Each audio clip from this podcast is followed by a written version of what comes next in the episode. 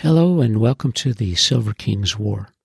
I'm Michael Sievers, the writer, producer, and creator of this podcast series about my father's Second World War as a B 26 bombardier. Today we begin the letters Dearest Ones as the Silver King has arrived at his installation north of Paris at A 72. It's October 15th, 1944 and he writes Dearest ones, I had begun to think we would never reach here, but at last we've arrived safe and sound. So much has happened since I left the States, it's hard to go back and remember all I have been through. First of all, let me ease your mind by saying I'm fine and never felt better. Outside of just being in the Army, I couldn't complain about a thing. I do hope you haven't worried because of not hearing from me. You should have guessed I was on the move. However, now that I have reached my permanent station, I promise you shall hear from me very often, or as often as I have the chance to write. Also, I beg of you to write often.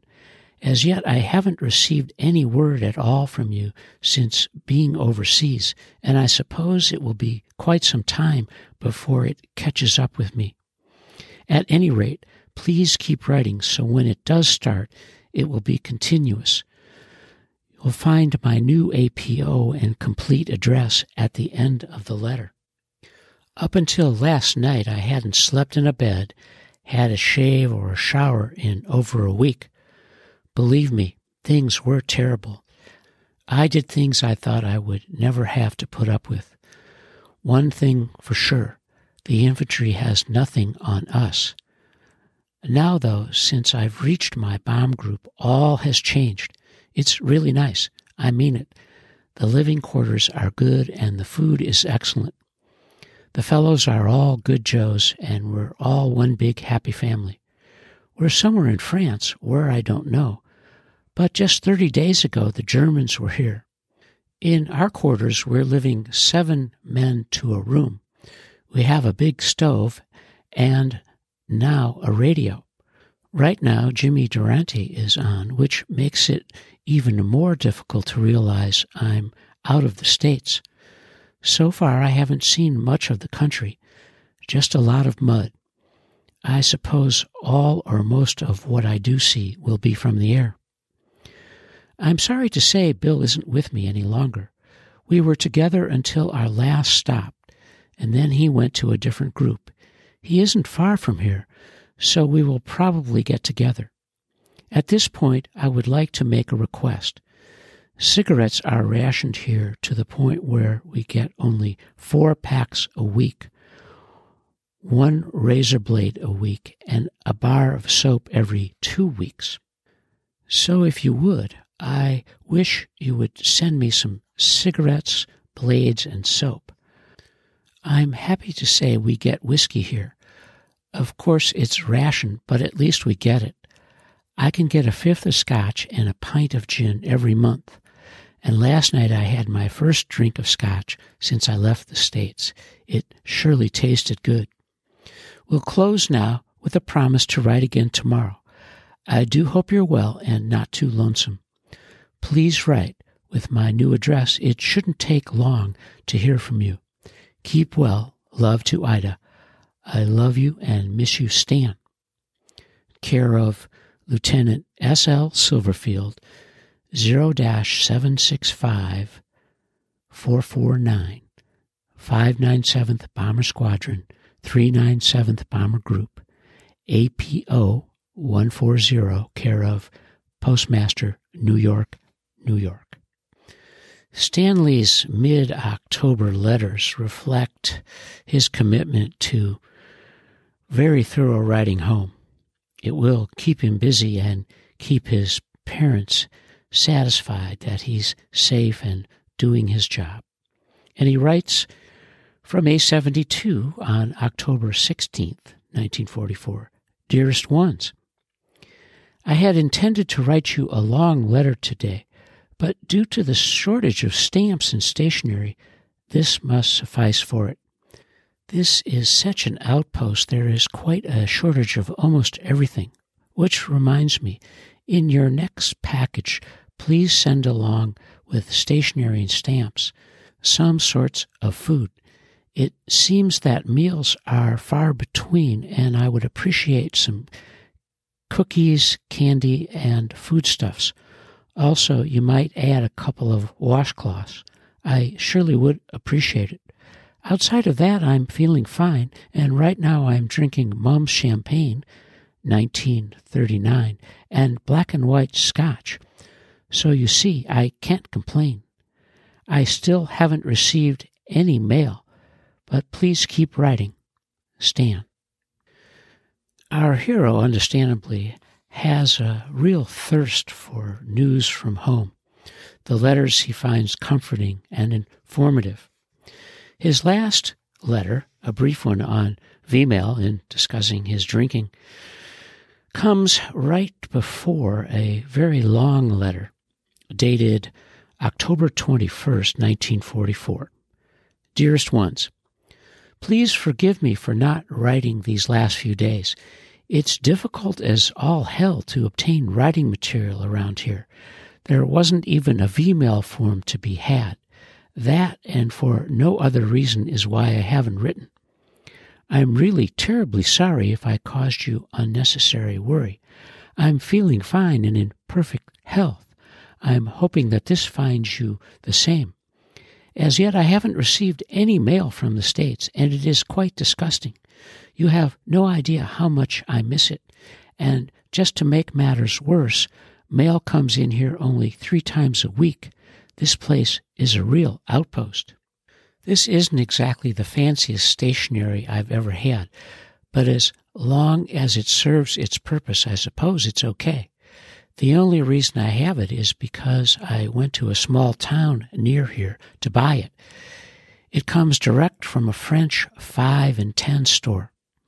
Two other fellows decided to go in early this afternoon with hopes of finding some stationery and perhaps I'll do a little shopping. The town is about 15 miles from here, and since there is no transportation, we had to hitchhike both ways. It wasn't difficult to get a ride because there is usually some form of military vehicle on the road. We found the city quite interesting. Of course, all the buildings are very old, and four years of war is evident in all directions. All the streets are small and are made of cobblestones instead of asphalt. The people are of two generations only one of the ancient generation and the other of the generation to be you see nothing of the modern youth. Their dress is mostly just as you would imagine the French to dress, only perhaps a bit more shabby. You see a great deal of tams, berets, and boots. Most of the low cut shoes have wooden soles. Their mode of travel is mostly by bicycle. However, there was one trolley line which was surprising. I suppose the few autos is due to the shortage of gas. Summing it all up, I would say the country as a whole is far behind us in modern living. Of course, my opinion might change once I see Paris. One thing that did surprise me is that there were no signs whatsoever of German occupation. It has probably been removed, but I had expected to see some of it. All the stores are practically bare.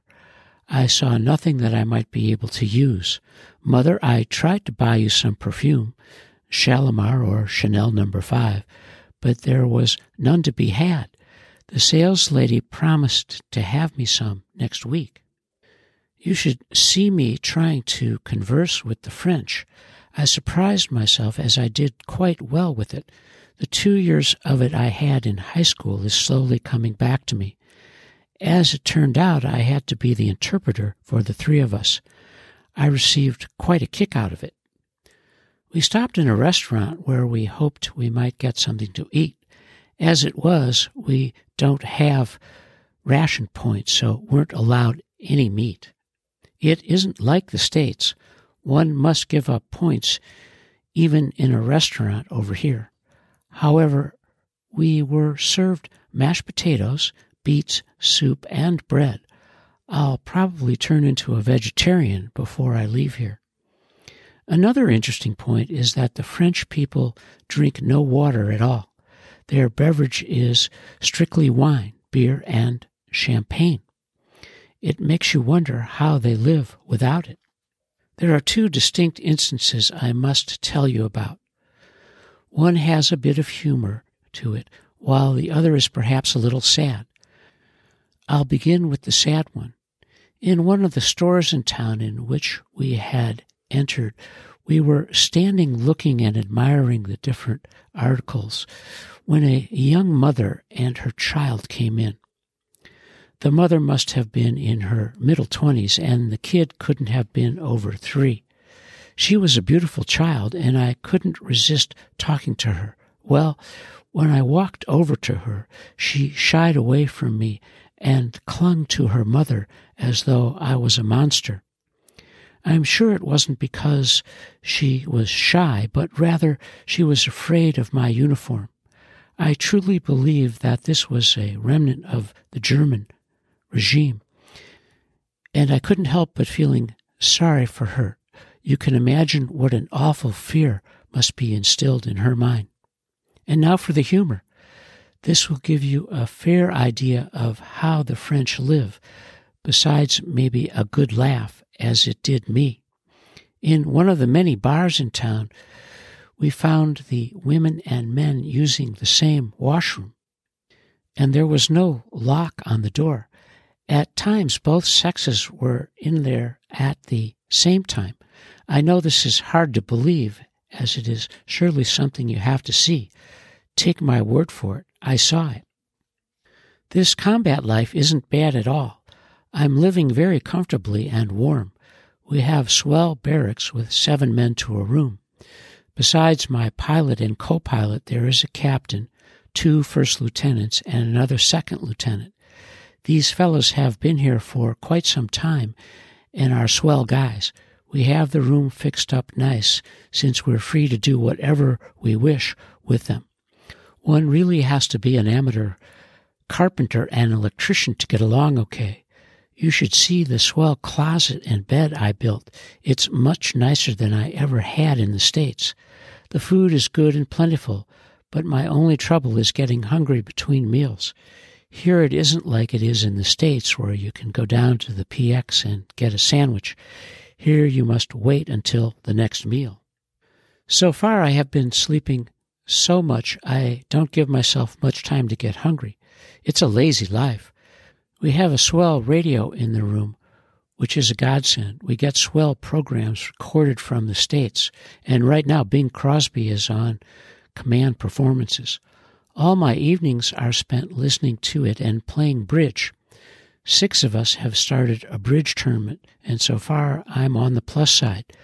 My game isn't bad at all considering the short time I've been playing. I can't wait to get home to play with you. You had better give up your gin game and practice bridge, or I'll trim your pants. There is no more news. The mud is still knee deep. I hope you're taking care of yourselves. If I remember correctly, Leona should be due any time now. I sincerely hope everything goes well, and of course, I'll be eager to know what it is. I know you'll be there, so please let me know as soon as you can. In the meantime, please keep writing, and maybe the mail will arrive soon. I hope so. Love to Ida. I love you and miss you, Stan. Our hero, the Silver King, is beginning to get into the flow of his bomb group, the setting he lives in in the good Joes he shares his days with. His five page letter, along with describing his setting, expresses his concern about how the family's doing, and of course, his sister Leona is expecting her second child any moment, and he wants to know what's going on as he writes to his family on October 22nd, 1944. Dearest ones, True enough, today is Sunday, although it could well be any day in the week. It's a far cry from anything like it used to be in the States. Here, one day is like all the others, and time is more or less counted in months, or maybe in leaves. Each crew gets a 48 hour leave to go to Paris about every four or five weeks. I'm eagerly looking forward to mine, as of course I'm curious to see what the place is like. You can be assured I'll have plenty to tell after I do see it. The weather is still wet, and naturally I'm way ahead on my sleep. Yesterday I received some good news which I forgot to mention in my letter. I was told our crew will be intact throughout our tour over here. This is very unusual as most of the preceding crews have been split and separated. It was quite a relief to know Festi will remain as my pilot. We've been together for so long, we're almost like brothers. There isn't an awful lot I can write about, and it's especially difficult to write day after day without receiving any answers but I suppose you are finding the same trouble. The mail comes in tomorrow. I pray to God there is some word from you. I'm sort of keeping my fingers crossed. It shouldn't take over eight days to get mail from you, and I should hear from you soon now that you have my permanent APO. God only knows when my back mail will catch up with me. Which reminds me, none of my baggage has been delivered yet. All I have is what I brought with me, which isn't much. Sometimes I marvel at how the Army operates at all. They seem to screw up so often. However, I suppose I shouldn't complain because I do have things so easy. I'm feeling great and living the life of Riley. After all, it isn't many people that have champagne to drink every night. This is Mumm's 1937, too. Are you jealous? I do hope you're well and taking care of yourselves. Please keep writing, and I'll do the same. Love to Ida. I love you and miss you, Stan. As our hero, the king, waits on his baggage and drinks champagne, we are finishing the first group of his letters in October of 1944 from A72 and you are listening to the Silver King's War.